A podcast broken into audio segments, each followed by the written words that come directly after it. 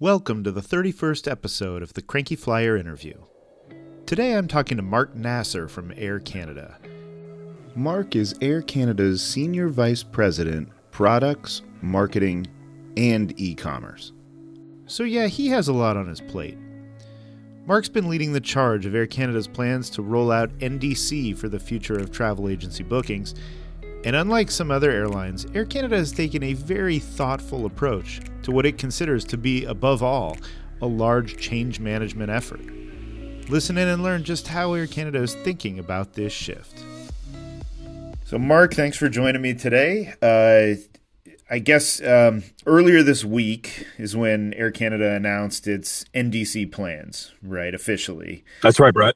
So maybe you can walk us through that a little bit of uh, you know, exactly the timing that came out and then what was a part of that announcement. For sure. So, um, first of all, thanks for having me on, and it was great to chat. Um, we announced on um, Wednesday our plans to transform distribution. Um, and there's a few uh, key parts of the announcement. Uh, the first is having um, a new NDC connection um, with a lot of capabilities behind it you know, there's a lot of discussion, obviously, about uh, searching and shopping and booking. Um, but the um, largest advances uh, in this new platform we've put into place uh, are post-purchase and servicing and customer support. So a lot of automation, much more akin to what we can offer via our website or a mobile app, um, you know, than just focusing on uh, taking the booking and completing the initial transaction. So that was the first major change. New platform, a lot of capabilities, uh, particularly post purchase and servicing. Um, second was additional content. Um, and this is a, a, critical part of our strategy, um, which makes us a little bit distinct maybe from some others, which is this is an additive content strategy. It's not a subtraction content strategy. So we're taking a series of products uh, that we've had, uh, some new, some not so new, that we haven't been able to support via the traditional rails of the GDS and we're making it available via Edifact. Um, so a couple of examples: our Flight Pass product, uh, which is actually the industry's first modern subscription service. Um, our cancel for any reason that we do uh, in partnership with Hopper, uh, which is a great product. Essentially, you can buy a discounted, non-refundable fare. You pay a modest upsell, and that fare becomes refundable effectively. But there's very sophisticated pricing behind it, and so we can't do that via the traditional channels. Um, you know even something as basic as a promotional code that gives a discount or maybe a free ancillary uh, we send those out to customers. We do a lot of that up in canada a little bit different from in the united states. And uh, we couldn't support them or at least support it well in the traditional rail. So a lot of additional content uh, then is going to be added. And i said it's not a subtraction um, strategy. So what we're not doing is pulling content that we have today uh, via the Edifact, the the classical Rails and the GDS. We're leaving that content in. Now, there might be some point in the future at which that changes, but we want this to be a smooth transition for agencies, uh, and we care a lot about agencies having the full breadth of Air Canada product. And so we've said, you know what, we're not going to take things away. We're really going to focus on all the positives that NDC enables for us the better servicing, the additional content, etc. The third part of the announcement was saying, look, the costs for the legacy distribution environment have become unsustainable for Air Canada, period, end of story. Um, and uh, we need to do this transition. There's a lot of investment that's going to be required. Um, and those costs were unsustainable anyway and only going up. Um, and so we've said we're going to uh, start collecting a distribution cost recovery, a DCR, we call it internally. So while agencies could still use the classical channels and they'll be able to do so without interruption, we won't be taking content away. We will be charging um, for trips that are booked over those traditional channels. But agencies will have four different options, including via a GDS, connect to us NDC, and of course, in that case, the DCR isn't assessed. The customer doesn't need to pay the DCR. So those are the three major components of our announcement. All right, so let's dig into a few of these. So obviously, the the part you seem to really be emphasizing here is the fact that you're not subtracting content, which is obviously a hot button issue right now, considering what's uh, happened down here in the states, at least with uh, one large airline. Um, and So, is this something from your perspective that you're you're sort of walking this fine line, right? Because you do have this this DCR you're you're talking about, and so there is a penalty to booking in the traditional method in that sense. Um, the content is still available, but so how did you end up on that fine line? I guess of, of how to approach this. For sure. So um, we uh, conducted about a year of research. We actually, I'll, I'll tell a little story if I could um, you know, we uh, had to completely relaunch, or we, we chose to completely relaunch our loyalty program, Aeroplan, a few years ago. Um, and uh, in the process of doing that, at one point, we were actually going to launch a new loyalty program to replace Aeroplan. And so we had done, um, uh, uh, we had invested quite a lot in customer research and employee research in order to do that. We actually fell in love internally with the processes that we undertook um, in order to design, redesign Aeroplan. And so uh, once this distribution opportunity came about, we decided to take the same tack. Essentially, how would we design a consumer led product? How would we design business to business partnerships? Let's bring it from loyalty and marketing to distribution. And that um, led us down a year of conversations, steering committees, surveys, um, testing different products and concepts, and of course, uh, asking the industry what they thought of the airlines, the different airlines that had been public with their different strategies. Um, and originally, our um, plans did have subtraction of content involved. It did have many other things that we've decided not to do. Through that research, what became very clear was what made for a disruptive transformation versus what made for a steady transformation. The fundamental message we heard from agencies was as long as I can continue doing what I'm doing today, the way in which I'm doing it, that then gives me time to make a decision as to whether I want to change my technology, change my practices, you know, uh, how I want to take advantage of what you're going to offer me. So that was like number one.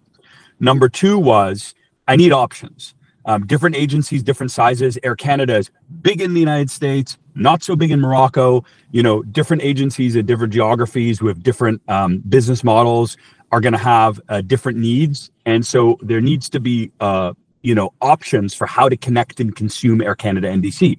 That, that led us to creating these four options, most importantly of which was prioritize getting a deal or deals done with GDSs so that there was NDC connectivity in the native existing flows and existing technology from at least an agent desktop perspective, because the backend is totally different. The third thing was, um, okay, well, we're an agency, we're going to need to invest, we're going to need to spend money. Now, um, I can see how, or this is me speaking sorry, on behalf of the agency feedback, we can see how NDC is going to be great for us when we get there, but we need to get from here to there. So, in addition to not pulling out the rug from underneath us, you also need to make sure that there's some funding model to assist us with those investments so we can get all that new content and all those great things you're going to do with NDC, et cetera. And so that's how we came up with our NDC incentive structures. And it's also informed uh, the nature of the commercial agreements we have, in, in particular with Amadeus, over the NDC connection that we've put into their GDS.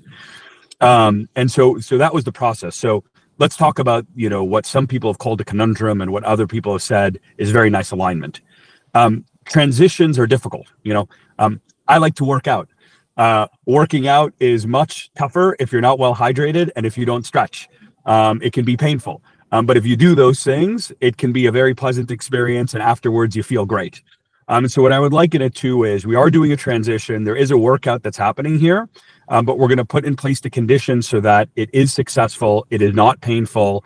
Um, you know, even though at the end of the day, it is still a change, and a change requires effort, and a change requires investment, and a change requires um, change.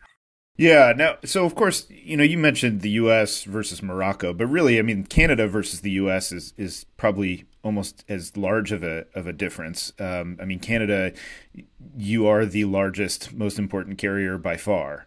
Um, in the U.S., it's a different story. You also have the partnership with United, um, which I assume adds some complexity to it, especially with your pricing functions uh, and how you want to approach that. So, specifically to United, have they been involved in this? I know because they have, you know, just released their program in Sabre. They have their plan.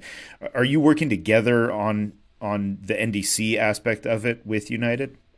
Sure. Well, so first of all, just on the comment of the US and Canada, what I will say is while obviously we are the largest carrier in Canada, many of our most important agency partners are now owned by American agencies. Um, and so, you know, if you are a global agency or a big North American agency, um, you know, you typically manage one set of airline relationships. So the Canadian team and the US team, they're not doing things separately. Um, and so, from that perspective, the market is much closer than it might seem. And consolidation has only increased, especially out of COVID, because a lot of people, you know, in the ecosystem went through financial troubles. You know, there was people who wanted to retire, who sold their businesses. So that consolidation uh, was going at a pretty quick pace. It increased through the pandemic. Um, in terms of working with uh, United, our most important partner, and the Lufthansa Group as well, of course, uh, about equally important to us.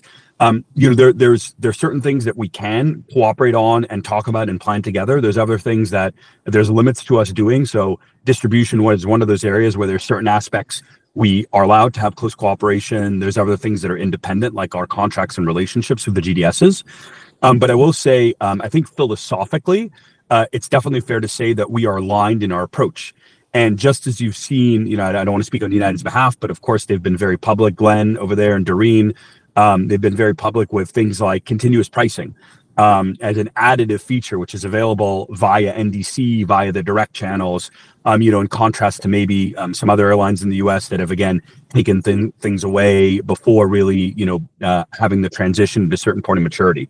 So I'd say philosophically, uh, we're aligned with United. Um, now that everything is public, we've obviously had many, many conversations with them.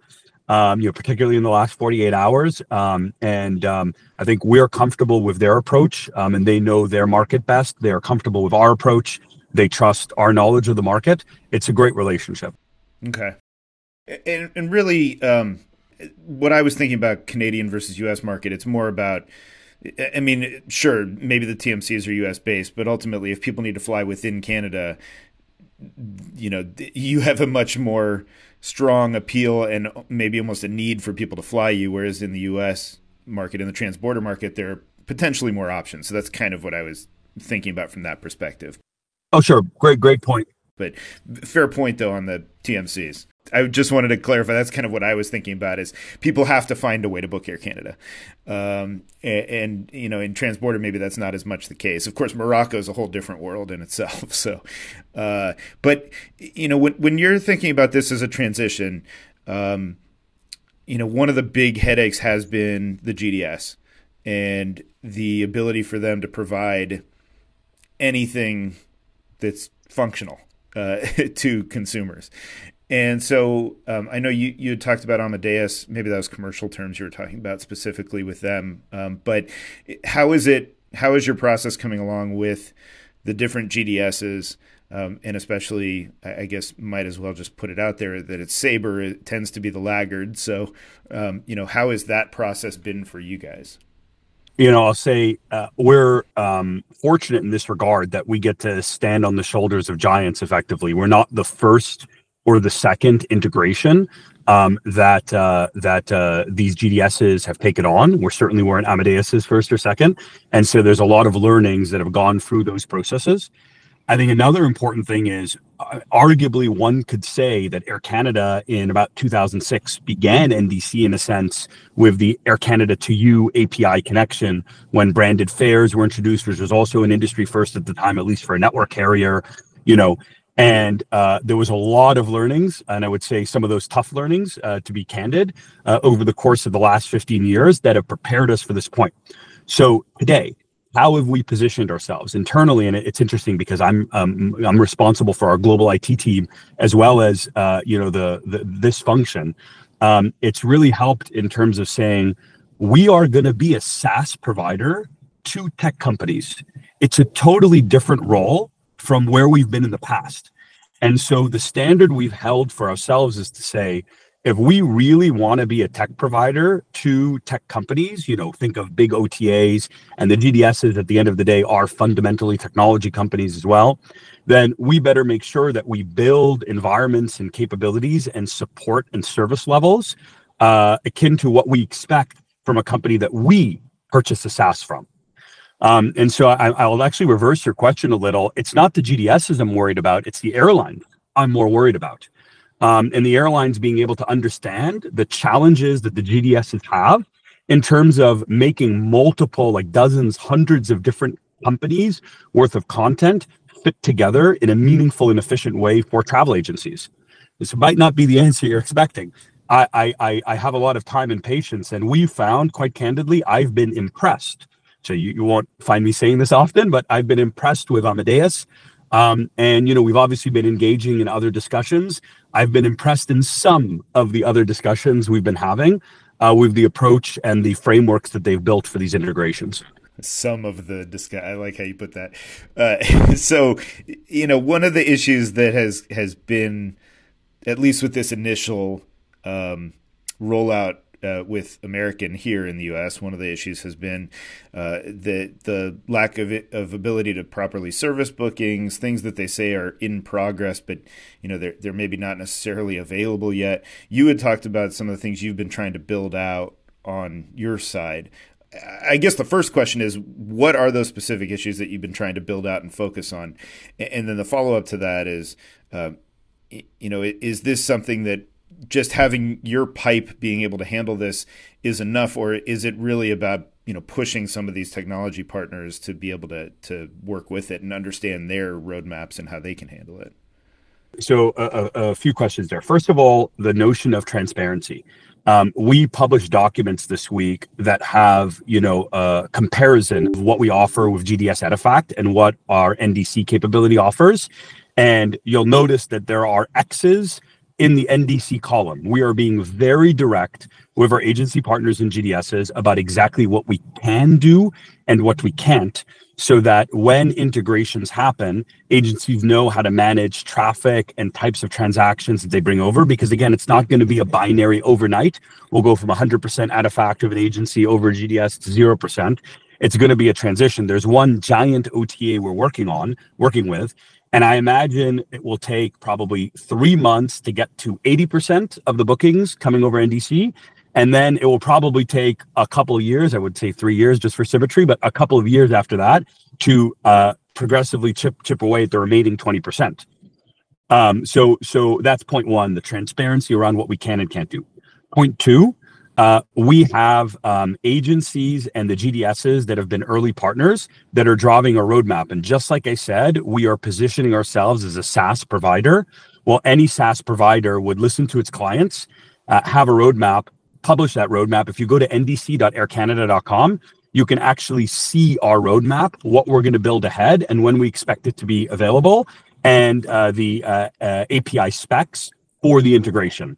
Um, so again, exactly what you would expect of just an industry standard SaaS provider in any in any category. Number three, um, uh, uh, uh, in terms of servicing, um, what we're focused on specifically uh, is during the regular operations handling and recovery, and that's where we have the most work to do.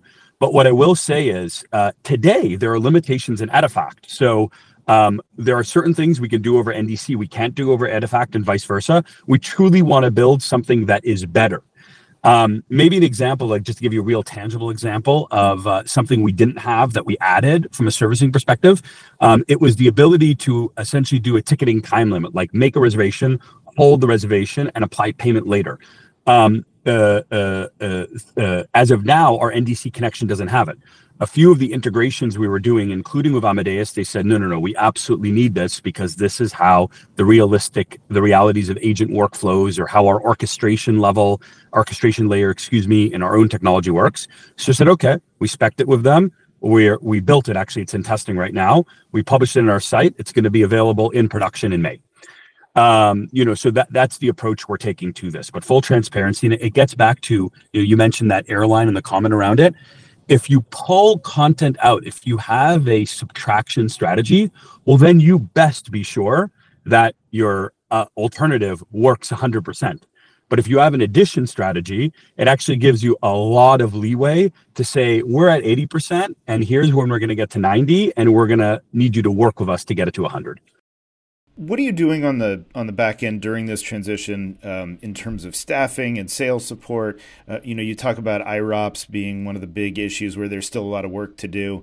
Um, I, I, think you know OTAs. Look, they they're not good at at uh, IROPS at servicing. They're generally just going to push you to the airline. But when you start getting more into TMCs, um, you know, people that, that are focusing more on duty of care, uh, you know, they need more of that ability to handle it themselves. Is this something you think that it's going to just take time to get there, and in the meantime, you can staff up to help people uh, through sales support, or how do you approach that?